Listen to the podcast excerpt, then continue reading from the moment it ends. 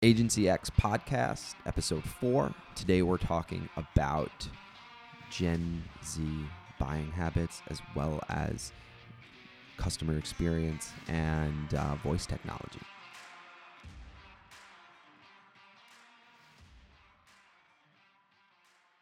All right, so um, Gen Z, let's talk about it.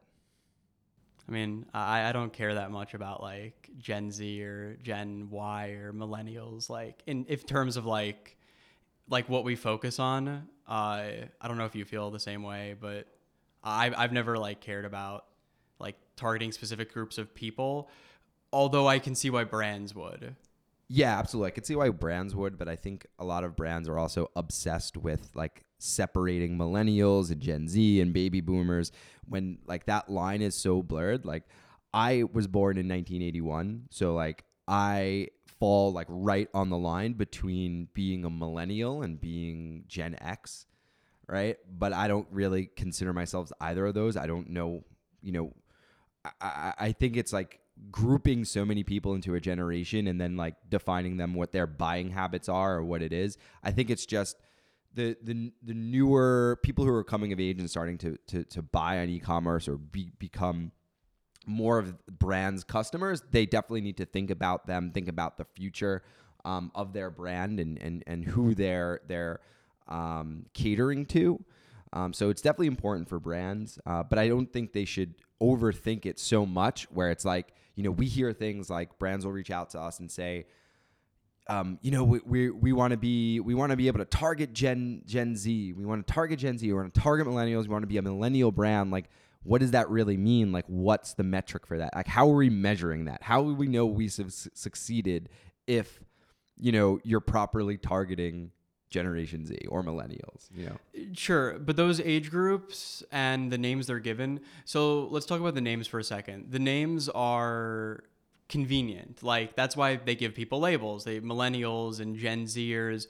It's in order to for the, it's a good way for the media and for, you know, brands to give a name to a target market or to a persona group when it really doesn't matter, you know, what they're called. I mean, every generation will have a different you know, attitudes, opinions, beliefs, uh, and whatnot for that kind of thing. Like the example that I was literally just telling Asha uh, was that you know who Eileen Fisher is, right?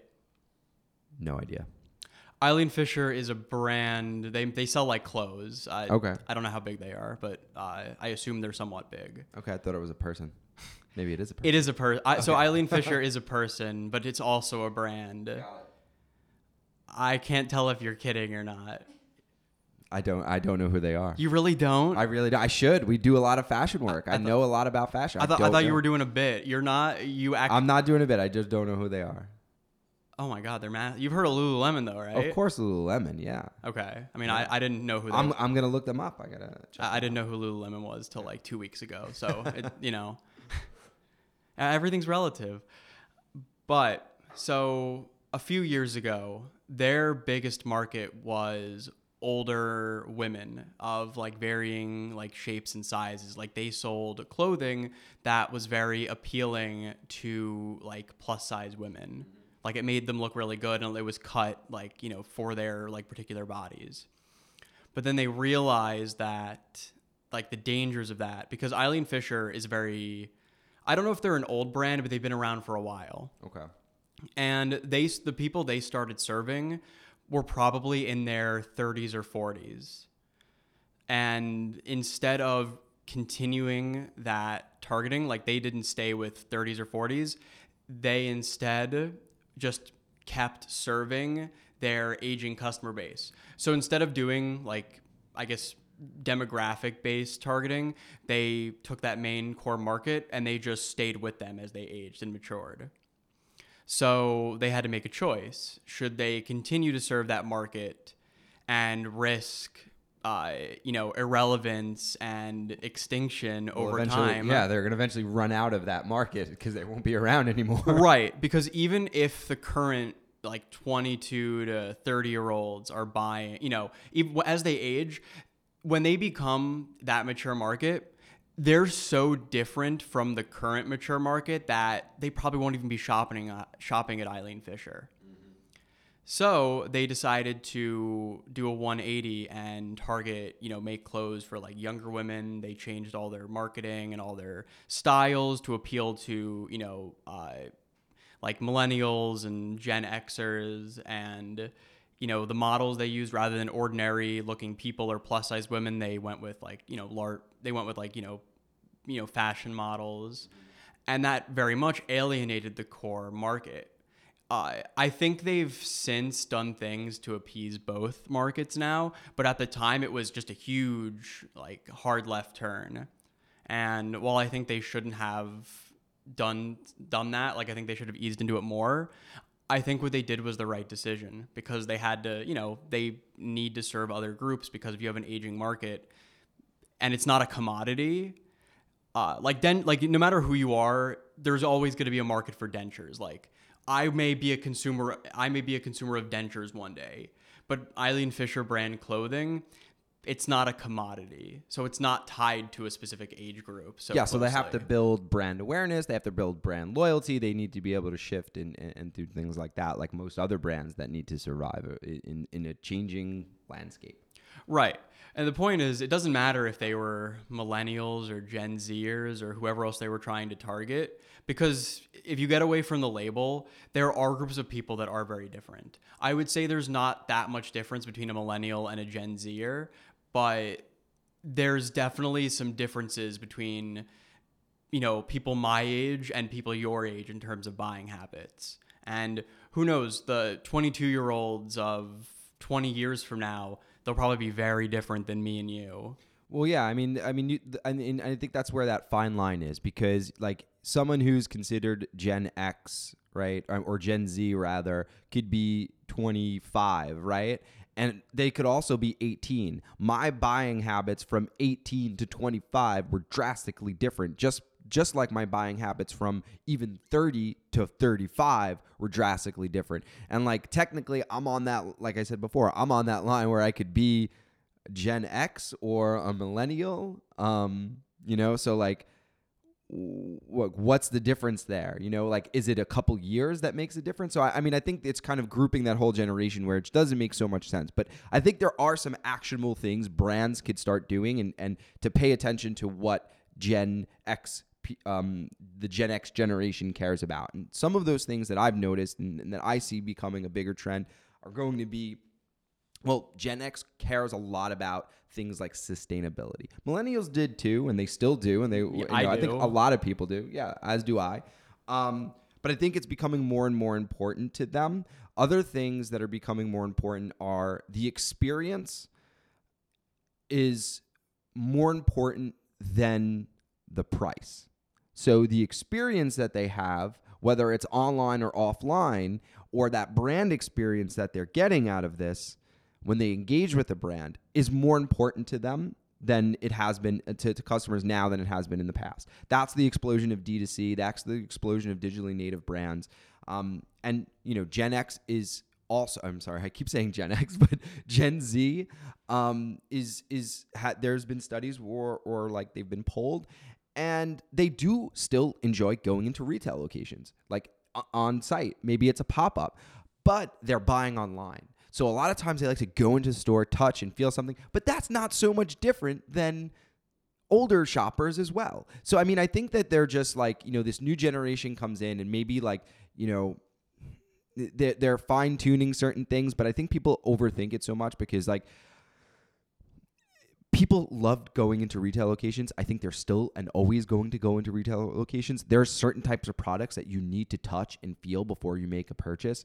Um, but those things can transition into like how does that transition to online? So one thing brands can do is be a little bit more competitive with the offerings that you have whether it's regarding shipping or returns. If it's you know a big thing is buying two or three things in different sizes or styles being able to try it on and then returning it little things like that can keep that brand loyalty with this with with with these younger shoppers because they care about that experience they want the in-store experience if you're a digitally native brand maybe you can't offer that yet but you can do it online where you're able to, you know, um, give them some incentives.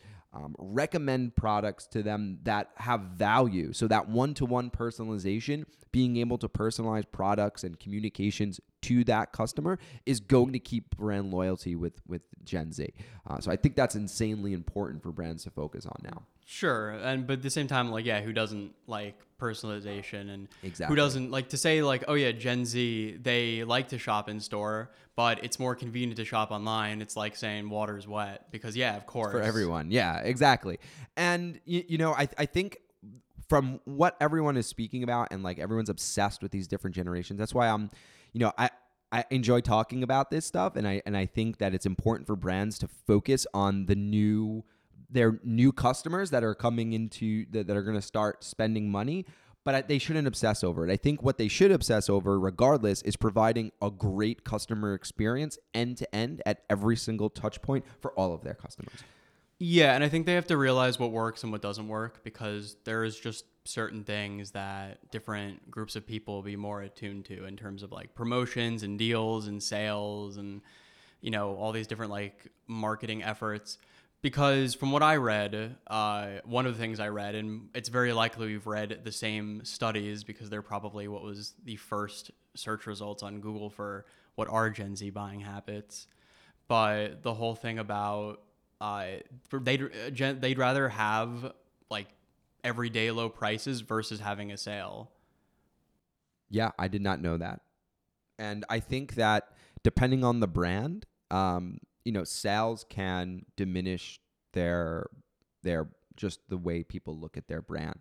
Sales to I think even to me, when I see something on sale, I feel like maybe because I'm in the industry, I feel like the brand is trying to get rid of stuff that no one was buying. You know? Um so Very, you- very much so. There was uh, they recently had a uh, Valve recently had a sale on the not so popular Steam controller. The controller originally retailed for like fifty bucks, and they were selling them for five bucks because they Nobody were no longer it. making them anymore. They were very honest about that though, saying, Yeah. "Hey, we're trying to clear inventory. Here's this controller for five bucks, but it's like almost ninety percent, over ninety percent off." So yeah. no one complained about No, but it probably wasn't a, a valuable, you know, piece of a valuable product. But you know, I, I think you're right. I think, um, you know, I think we're gonna. st- I, I would say that s- you know sales will still be around. If you looked at Black Friday, Cyber Monday, a lot of people were complaining. Not only is this this new holiday shopping used to be Black Friday, and then it was Cyber Monday, right? Now it's like the week before Black Friday there's sales, sales, sales leading up to Black Friday through the weekend up until Monday. And then Tuesday, Wednesday, Thursday, you're getting emails that say extended sale, extended sale, extended sale. Like it doesn't mean anything for your brand. Like what are you what are you really trying to do? How are you trying to maximize sales so much? So I think, you know, sales and this whole like Black Friday thing, I think it's it's gonna be it's gonna always be huge. But I think the brands that take a step back and don't run two week long sales are going to be brands that last longer. So I could see that that that that makes sense. That you know, um, Gen uh, Z doesn't love, you know, they prefer lower prices all year round rather than sales. Yeah, because they've lost their value. That Yeah. and that's really ties back to what you said just previously. Was that I won't say that consumers are getting smarter, but I will say they're getting more aware faster. So it's easier for them to see what's deceptive and what's not. They're like they're it's easier to pick out what's really a sale and what's just an attempt to you know make the price more reasonable because these prices are inflated anyway and they're just trying to get rid of inventory. Yeah, and I guess it depends on who you're buying from because one thing I've noticed more and more, especially buying from Amazon and understanding, you know, e-commerce and drop shipping and all of that stuff, like it's so easy to spot like the drop shippers on Amazon. And that I'm like, I know that this product isn't $30. I know you buying it for five bucks or 10 bucks or something like that. And I could see it's the same product over and over again with a different sticker slapped on it. And I feel like that just, I mean, for, you know, commodity type things, things I don't really care about buying from a brand about like that. But I feel like those will always have sales. Those will always be on on the Amazons of the world. That that will be where people get those products That- that's from. that's fine because it's Amazon. That's Yeah. why you're going on there. But Exactly. if you're like a brand, it's a little bit different because, all right, let's say one of the popular things in the jewelry industry is to have like every product on sale or at a discount. When you ha- when everything's on sale, nothing's on sale, in my opinion. Yeah, exactly. It just looks like a flea market. Right. Yeah. But another thing too about Gen Zers is that they're actually tend to be less brand loyal than like other groups. Uh, one of the reasons for this are that they think is attributed to this is that a lot of the a lot of kids grew up during like the 2007 recession where they saw how their parents behavior like spending behavior was so they took that they, Hmm, that's they took that for themselves and so now they're a little bit more price conscious uh, younger than ever like they may be as price Hmm. They'll hunt around, yeah. they'll hunt around a lot Yeah. more and in general they don't care about like the brand as much like loyalty programs and rewards and coupons and these other things don't work as well with younger groups of people than interesting, they used to and i won't even say gen z I, I would probably lump in anyone honestly if you're 20 to 30 it's probably similar in terms of their feelings Yeah. I would even say more than that. I would even say 30 to 40. I don't think people are signing up for loyalty programs, you know, for certain brand. It depends on the brand. Like there's certain brands that I love that if they had some sort of loyalty thing, I and it was easy to opt in, I'd be like, yeah, sure. I order from. I know I'm gonna order from them all. Like Buck Mason, I have like tons of stuff from Buck Mason. I'll probably buy their T-shirts all like until they go out of business, just because they're you know Amer- U.S. made. They're good quality. They're you know more sustainable. It's like you know I love the product. They, I, I buy black T-shirts from them. That's all primarily most of the things that I wear. So like you know I, I, I if they had some sort of loyalty, I would sign up for that. But I, I mean I understand like most people are not you know especially younger might not be as brand loyal. Um, and one thing I, I that I read and I thought was really interesting was that Gen Z does not wear shoes wear shoes. they don't wear shoes anymore Really? Are you gonna That's say? a new. Th- I didn't know that. Oh, that's a that's a new trend. No, what I'm saying is they uh, don't mind um, ads as much as previous Yeah, or older. they even like getting ads for things as they've looked at Yeah, as long as it's providing value. So as long as it's providing value, and I can relate to that. I mean, I don't mind seeing an ad that's going to provide value. That's been like, hey, I do like that. But you know, there's the ones that just keep retargeting, retargeting you just because you checked out the site once, and you know, if it's not providing value and it's just putting stuff back in your face, I that I hate. But if it's providing value, if it's informative, if it's supporting and guiding you down some kind of, you know, journey and it's a brand experience, that I see working. And that is something I think brands need to focus on too. It's not just retargeting ads that are just like, "Hey, did you look this product? Did you leave this in the cart?"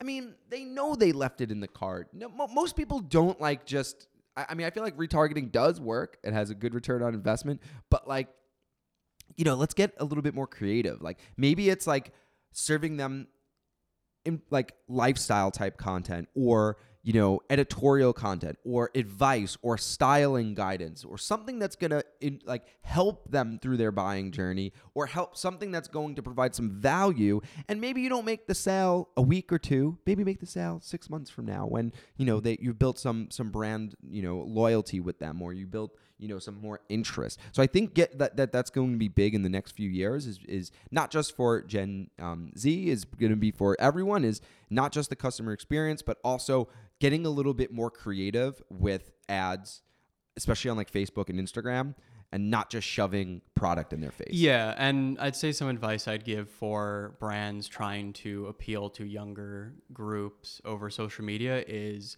don't pander. Uh, like you've you, I've mentioned these before, but you know like the purple ads, right? The they're pretty funny. uh, with the puppies and stuff No, no, no, per, like purple mattress. yeah Uh, and they're they're pretty like their ads are pretty humorous. oh yeah yeah yeah ever since I've seen that ad, I've seen so many uh, companies make ads with that same style of like humor, and the issue is is that it just comes off as derivative and pandering and it's like oh i know what you're doing you're trying to appeal to people my age but you don't really understand what you're saying like you may Yeah, it's you, not you- authentic. you It's may you may say yeet but you don't feel yeet yeah do you know what that is no Okay. Uh, exactly. well I, I mean i don't know what i don't think anyone knows what you're talking about Yeet. Do you know what yeet is? What? Yeah, we're gonna cut all of this out. No, we're no, What no, the we're hell is yeet? No, we're not. You don't know what yeet is? Yeet? Like I'm gonna yeet out of here. I'm gonna leave. Is that a, a real word? Yeah, w- it's a. Th- Yo, who am I talking to here? Is it like a slang term? Yeah. Y'all don't know Never heard Gen of. T, Gen Z slang? No. Oh, here- I'm I'm 38. I, I mean I'm look I, I'm I'm I definitely don't I have no idea what yeet is. Is it like wheat? Is it gluten free? Is there gluten in it? If there's gluten in it, we know a lot of people aren't aren't aren't, eating it. Is it food? Gen Zers also are not reading nutrition labels as heavily as even millennials or older generations. They should are. be. They should be. Mm, They should be. Apparently, according to studies, they're reading a lot less. Like they're not reading as much in terms of like product packaging labels. Like they don't notice it as much, or they don't care about or focus on it as much. They should be because there's a lot of crap in food. Yeah, I mean, uh, yeah, but Lots of crap. Yeah, but of course they should be. But uh, you know, let's talk. About, let's talk about voice. I, I don't. I don't know. I don't know anything about voice. I don't know shit about voice either. I don't use voice. I don't believe in voice. I don't think it's the future. I think that it's a lot of hype around it. I think people are going to use it for day to day things, but I mean, I would never in a million years use voice to like, you know, for anything. I don't think it's going to over. I don't think it's going to overtake mobile phones, and I don't think people are going to be wa- not in, in the next decade. People aren't going to be walking around using voice for everything. It's hard to say though because as of right now, the voice technology sucks, so we don't know real the real potential of it. But voice could get to a point where it becomes so organic that it's a no-brainer to use, and it just becomes a part of our everyday life. Especially as phone, the smartphones aren't going to be there here forever. Something is going to replace them. Either they're peripheral or there's some kind of augmentation. I don't know, but I think you know voice will eventually you know, become like the next thing at a point. Because, you know, there was a time where no one thought touchscreens would ever work because touchscreens in the 80s and 90s were awful. But then Apple came out with the first iPhone, or actually, they came out with the iPod Touch, and that really introduced what a touchscreen could and should be. Yeah, absolutely. I think that the technology needed to improve there, but you weren't w- with voice. You're actually you're changing people the way people interact on a much deeper level. Like people were texting, and then right, you, they're used to doing this motion, and then it became touch, and they're you know switching switching up a little bit. But like, look at Google Glass. That tried to introduce fashion and changing what people are seeing and I, I see voice working for like utility stuff like text to speech or like asking alexa what time it is or what you know the weather is or asking siri a quick question things like that but like how does that transition into like e-commerce? I mean you can't if you can't see anything if you're just speaking to it. Like I, I i totally believe for like home use of like turn on the tv put on and start hulu or like you know turn on the lights turn off the lights. I have that now. That technology exists and that's what i use it for. I mean what else could it be applied to?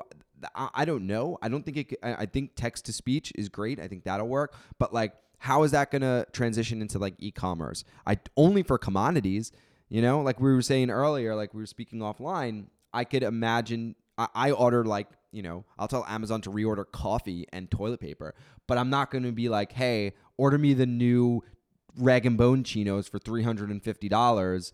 I don't need to see it. I don't need to know what it looks like on a model. Just order it because I use my speech, you know? Mm-hmm. So let me give you the scenario of how I personally would use voice for e-commerce. And this is not something that has any possible capabilities right now, and I would not know how it worked. But let's say you go on a website, right? Let's say we went on Wolf and Shepherd.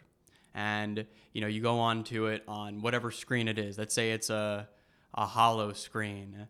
Uh, and it shows you're on the landing page or on the homepage for Wolf and Shepherd, and you talk to it and you say, show me show me red shoes in a size 9 and it would take you to some kind of landing page or a product page that met the you know verbal search query that you made that's how i would personally that's the only way i would personally use a lot any for voice for e-commerce is in that way again impossible right now i don't know how it would work Well, it's Uh, kind of yeah. possible. And I look, here's the thing. Like I could pick up my phone and go to Google and say Wolf and Shepherd shoes size 9 and it's going to search and it's going to pull up the first search results I guarantee will be Wolf and Shepherd's red shoes in a size 9 that I could just tap on. So technically you can do that on a website. I mean, yeah, that's possible. It is the technology is kind of there, but like the thing is, is like if someone comes to a website, it's going to be easier to just like click on shop shoes and then you're there than it is to speak it. And then what happens when it doesn't understand you and it makes a mistake? I do think that there's a place for this it. is maybe 20 years from now it'll be Maybe different. I think tw- I mean 20 years from now, it's going to be a lot more different than speech. I think speech will just be a me- like natural way of doing things. Like I think when I wake up in the morning, of like right now, I can't tell my alarm to stop, even if it's on my phone. But if I could say, you know, snooze my alarm, alarm five minutes, that would be cool. If I walk out of bed, you know, turn on the lights, I can do that. You know, it would be great if I could. Uh, can it make me an espresso in the morning? No, it can't. Actually, It's like set it up ahead of time and then you can set actually there are some things where you can set it up and you can actually press talk. the button. Hmm? Has it press the button? Because I got a, I got a, I got a machine that you know you have to grind it, lock it in, press the button. So I don't know how voice is going to do that. This is not an endorsement for this product, but it is called Mugsy, and it was created by a former uh, Amazon engineer who left Amazon because he actually was bored working there. Uh, he's very smart, um, and I happen to actually know him. But he created this coffee maker that uses like a Raspberry Pi, and you can actually build it yourself. He gives you all the parts for it, and you can set and schedule it up to have it make you coffee in the morning. You could message it on Slack or Twitter or any other way of communication saying, hey, make me coffee tomorrow at 8 a.m., and it will do it. And as long as you, it has like the beans in it, and as long as, you That's know. pretty cool. Yeah. and that's there now. And that is there now. So there are certain things that we can do. Yeah, but that's like a, a, a- again, that's like a utility thing. That's like an everyday thing. I see it working there. I see it, you know, turn on the TV, go to this channel. Um, I see it, you know, order me more coffee from that I've already ordered before on Amazon. I do see those things working. Um, I'd love to be able to, you know, just go to my watch. Like I think it needs to integrate more into other apps and services. So if I'm able to just go on my my smartwatch and say, you know, order me a Starbucks, order me the regular, you know, my, my usual from Starbucks while I'm on the bus, and then it orders it for me and I could just pick it up. That would be great. Things like that. But right now I have to open the app. I have to look at it. I have to go. There probably is a Siri shortcut to really set that up, maybe, but it doesn't work seamlessly now. Five, ten years, all of that I think is going to be very seamless. So I think it is going to be integrated in our lives, but I don't think it's going to be as I don't think it's going to completely replace search. I don't think it's going to completely replace the devices that we use. You know, we're still going to be using laptops and tablets and smartphones. Voice is just going to going to become more integrated, but I don't necessarily think it's going to be as big as what a lot of people think it's going to be. Correct. And I think the way, because a lot of people ask, oh, how do you rank for voice SEO? There's no such thing as voice SEO. The only, when you're talking to like a Google Home and you're asking it a question like, uh, like what are shoe brands or something, it's just going to use whatever's ranking organically on Google anyway. So the real answer to how do you rank on voice SEO, just do the normal SEO best practices. Make sure you have meta descriptions, H1 tags, and alt text. You know, make sure you have like rich, relevant content because that's because that's how you do it. Like there's no voice specific thing you have to do. You have to make sure the website's accessible because think about it. If a screen reader can't read a website, then voice may have a hard time finding it. Yeah, and I think even more important than SEO is that you know building brand awareness and building brand is very important. Well, yeah, because then people will ask for something specifically. Yeah. So when someone asks for you know find me men's shoes, you know instead of trying to compete with whatever Amazon is throwing to the top of their search results or what Google is, um, you know you want someone to say you know if it's Wolf and Shepherd, I want to see Wolf and Shepherd shoes. I want to see Nike sneakers. I want to see um, you know what, whatever they're looking for by the brand name. So building that brand loyalty and the and the and the brand. Um, just building brand in general is, is going to be that's always important yeah, it's especially it's almost like the most important thing. Like if if people are finding your site because they're searching your you know branded keywords on Google to get to you, that's a really good indicator because then people are looking for you specifically. They want to find you. Exactly. I think at the end of the day, a takeaway from both topics that we spoke about today, whether it's Gen Z, millennials, Gen Y, Voice, AR, voice, anything AR, else. anything, I think the biggest takeaways are are building brand. You know, building brand, having a great brand experience, um, having a seamless user experience um, online and offline. If you have a pop up, um, whatever communications you're using, that end to end, all of those touch points uh, need to be optimized. And I think that's important. I think everything that we end up talking about here always circles back always to circles- customer it- experience. It's, basically it's basically just don't be dumb. I don't yeah, know. Just well, yeah, and also just you know keep your customers you know at the forefront. Think about your customers. Be customer first. That's the approach we take. yeah. Um, we try to think about the customer first, um, and I think that's going to prove the the biggest ROI. That's going to pay dividends over over years to come. Um, with that, All right, cool. I think we can end it here. Thanks Yeah. for anyone. Thanks for everyone who listened in and tune in next time. Thank you. thank you so much.